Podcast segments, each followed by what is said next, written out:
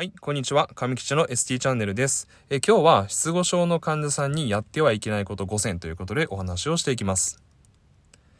まずはじめになんですけども、失語症の患者さんとですね、コミュニケーションを取るときっていうのはやっぱりなかなかうまくいかないですよね。で、その時にですね、よく上吉さんと、失語症の患者さんとお話をするときに、うまくいく方法はないですかとか、絶対にうまくいくこういうコツはありますかとかってよく聞かれたりするんですけども、やっぱりですね、失語症の患者さんっていうのは100人いたらですね、100通りのパターンがあるようにですね、何かこれをやったら絶対にコミュニケーションうまくいきますとか、そういう方法ってはやっぱりないんですよね。ですけども逆にですね絶対にやってはいけないことっていうのは、ちゃんとありますので、今回ですねこの動画では失語症の患者さんにやってはいけないことということでお話をしていきますので、日々の臨床であったりとか、もしですね例えばご家族の方に失語症の方がいるとか、そういう時にですね、もしこういうことをやっていないかなということをですね、ぜひね今回の動画で確かめていただきまして、あ、しまったこういうことをついつい失語症の患者さんにやっていたとか、いうのがありましたらですね、ぜひそこをね改善していただけると、もしかしたらですねコミュニケーションっていうのが今までよりも円滑に進むかもしれないので、ぜひ、今回の動画を参考にしていただけたらなと思います。はい、このチャンネルでは、言語聴覚士に関する様々な情報を発信しております。私は言語聴覚士上吉と申しまして、プロフィールは以下をご参照いただけたらなと思います。はい。では本題に移る前にですね、今回失語症のお話をしますので、失語症とは何ぞやということで、さらっとおさらいをしていこうと思います。まず失語症と言いますのは、言葉の後遺症でして、言葉を話したりとか、言葉を聞いて理解したりとか、であとは字を読んで理解したりとか、字を書いて表出したりとか、という感じで、すべての言語機能ですね、これが多かれ少なかれうまくいかなくなると、これが失語症になります。なので、例えばですけども、失語症の患者さんによっては言葉を話すのは得意だけども字を書くのは苦手とかで、あとは言葉を聞いて理解するのは得意だけども字を読んで、理解するのは苦手とかっていう感じでいろんな、失語症のタイプであったりとか、症状重症度ですねとかもあったりしますので、本当にですね100人失語症の患者さんがいたら100通りあるという、そういう感じになります。ですけども、ある程度ですね、失語症の患者さん、特徴はありますので、ぜひですね、そこをしっかり抑えていただいて、その上で、失語症の患者さんにやってはいけないことということを、今回の動画で参考にしていただけたらなと思います。はい。では、本題の方に移りましょう。まず一つ目ですね。一つ目は、失語症の患者さんに50音表を使うということ。これはやってはいけないことなんですね。で、これって思われた方結構いらっしゃるんじゃないかなと思うんですけども、そうなんです。失語症の患者さんにはですね50音表っていうのはあんまり有効的ではないんですね。と言いますのも、そもそも日本語と言いますのは、単語があったりとか、文章があったりとか、英語でも一緒だと思うんですけども、単語があって文章があると思うんですけども、それぞれですね分解していくと一つ一つの音ですね、50音、日本語だったら50音、英語だったらアルファベット、あると思うんですけども、それをですね一つ一つつなぎ合わせて単語を作ったりとか文章を作ってると思うんですよね。でそれをですねわざわざですね50音表で分解させられた状態で患者さん見せられると、それだけでですね患者さん混乱してしまうんですよね。でその上で、例えばリンゴって言いたかったら、リとうんとごっていう音をですね探し出して、でそれをつなぎ合わせて、表出するとっていう作業をしないといけないんですけども、そこがですね失語症の患者さんにはなかなか難しいことなんですね。難易度が高いことなんです。なので、50音表を使うっていうのはあんまり効果的ではないと。で例えばですね舌眼で音を表出できないとか、あとは口頭テキストですねとかで音自体を賛成できないよっていう患者さんは、50音表っていうのは結構効果的なんですけども、そもそもですね言語機能を扱う、ところの脳が障害されて、失語症が出ている患者さんにとっては、50音表っていうのはなかなか有効的ではないということになります。はい。では次ですね、次は、早口で話しかけてしまうということなんですけども、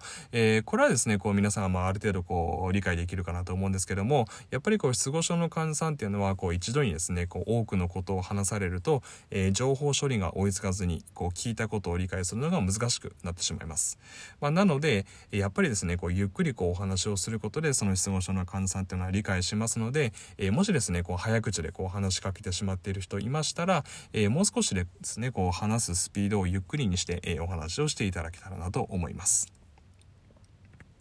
はい、次はですね、先ほどの、早口で話すのと、少し似ているかもしれないんですけども、長文で話しかけてしまうということなんですね。長文も同様にですねこう一度に多くの情報をこう発しますと、その上で、受け取る側は、こうやっぱりですねこう長文で話をされてもですねやっぱりこう一度に多くの情報をですねこう処理することがなかなか難しいので、やっぱりこう理解が難しくなってしまうんですね。なので、単語単語とか、句ごとにこう区切ってお話をすると、失語症の患者さんでも理解しやすくなりますので、ぜひですねこう、単語単語とか、句ごとにこう区切ってねこうお話をしていただけるといいかなと思います。はい、では4つ目ですね。4つ目は早く答えを求めてしまうということなんですね。失語症の患者さんにはですね、看護困難という症状がありまして、簡単に言いますとこう言葉を思い出すのにこう時間がかかってしまうんですね。で、そうするとですね、患者さんによってはこう看護困難がこう強く出ている患者さんだったらとかっていう感じでこう言葉をですねこう頑張って思い出そうとしてるんですね。でその時に早く言ってよとかってね、言ってこう早く答えを求めてしまうと、もうそれだけでこう失語症の患者にとってはこうプレッシャーになってしまうんですね。でプレッシャーがかかると当然ですけども、やっぱりこううまくパフォーマンスが発揮できなくなります。この場合で言いますとこう言葉を思い出すっていうことにこうぐっとこうプレッシャーがかかってしまって、もしかしたらですねこう、落ち着いて、お話をすればこうスムーズにこう出てきた言葉っていうのがこうプレッシャーを与えられることでこう言葉がですねこう余計にこう思い出しにくくなってしまうということにもなりますので、こう失語症の患者さんとこう、会話とかねコミュニケーションを取るときなんですねこうあらかじめ、時間にこう余裕を持っていただいて、その上でこうコミュニケーションを取ることが大事かなと思います。はい、では、最後ですね、最後は自尊心を傷つける関わりをするということですね。これはですね、失語症の患者さんって言いますのは、例えばこう思考力とかですねこう判断力とかこう知能がこう低下したって思われる方いらっしゃるんですよね。失語症の患者さんでもなんか俺頭悪くなってしまったのかなとかっていう方いらっしゃいますし、患者さんのこうご家族もですね、なんかこう認知症になったとか、あとはこうなんかねこう知能が低下したとか、いうふうにこう思われる方がいるんですね。それはある程度こう当然のことかなと思うんですよね。っていうのもこうやっぱり失語症っていうこと自体を知らない方が結構多いと思いますので、その上ではですねこう失語症の患者さんを見た時になんか無口になっちゃったのかなとか、なんかちょっとこう知能が低下してしまったのかなとかってこう思う方もいると思います。ですけども、失語症っていうのはそういうものではなくてこう手足がねこう麻痺してこう後遺症が出るのと同じようにこう言葉の後遺症っていうのが出てるだけなので、上記のようなですねこう能力が低下してるわけではないんですね。なので、しっかりですねこう患者さんにこう自尊心をですねこう尊重してあげてこう関わることっていうのが大事になります。はい、では、今日のまとめに移りますけども、今日はですね、失語症の患者さんにやってはいけないこと5選ということでお話をさせていただきました。まず1つ目が語順音表を使ってしまうこと、そして2つ目が早口で話しかけてしまうこと、そして3つ目が長文で話しかけてしまうこと、4つ目が早く答えを求めてしまうこと、そして最後が自尊心を傷つける関わり方をしてしまうこと、この5つはですね、私が思うこう失語症の患者さんにやってはいけないことだと思いますので、もしですね何かこう一つでもこうやってしまっていることがありましたら、また、明日からですね、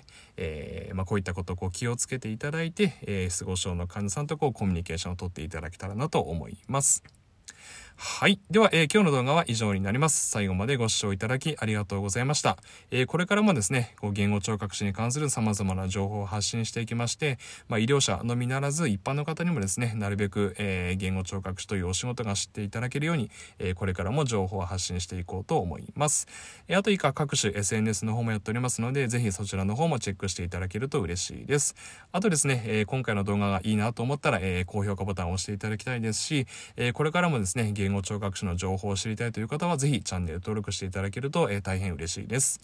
はい。では、今日の動画は以上になります。最後までご視聴いただきありがとうございました。また次回の動画でお会いいたしましょう。ではまた。